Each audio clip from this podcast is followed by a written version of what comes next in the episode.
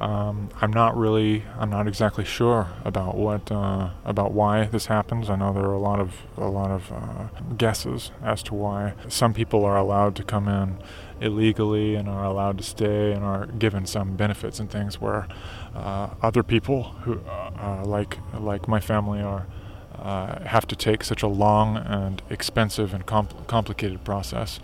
That's Bob. Bob is an American who has lived in Russia for several years, married a nice girl, and they have a set of twins. His wife, Ksenia, should be a welcome addition to the U.S. population. But most listen to the woe-filled tales of the illegals without giving a thought to the legals. You should know their story.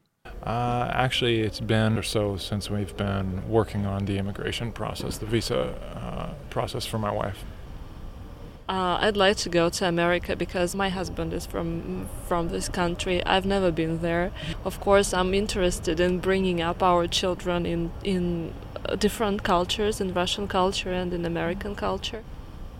Well, basically, as for hurdles, it's a very long process, a very complicated one. It can be quite expensive just to complete the process properly. Well, they have these requirements, of course, because they don't want people to immigrate and become a public charge. This is understandable, of course. This is just to protect the country from people who would mooch off of it. Yes, you heard it correctly. The financial requirements were meant to prevent immigrants from becoming a public charge. Not exactly something you hear too much of in today's immigration debate from our politicians.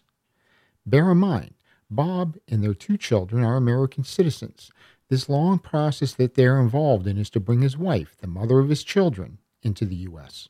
I've been living in Russia for years now, but I do try to keep up at least with the basic current events and the things happening in the U.S.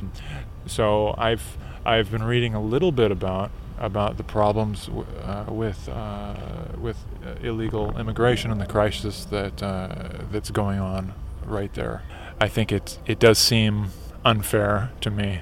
It seems unjust, actually, that there might be some type of a double standard where people are illegally allowed in, where people who are people like me and my wife and who are trying to immigrate legally have to go through just so much. It's such a long process. When I hear about legal immigrants who come to America absolutely illegally, and moreover they bring the rest of their families, often it's like their families are huge, I feel like kind of dissatisfied because my husband and I are trying to do this correctly and we try to be honest, but I think that everyone chooses his own way and it's the matter of your beliefs and values. I graduated from the university, the linguistics faculty, and I have some teaching experience with little children. I enjoy my work. Well, maybe now they'll get Ksenia into the U.S. It sure seems to me that there will shortly be a huge shortage of English teachers. It shouldn't be an arbitrary thing where it can be changed just at the whim of politicians or whatever. We have to have one law. It's just civilized.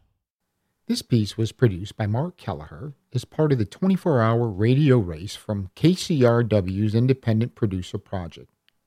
Thanks for listening.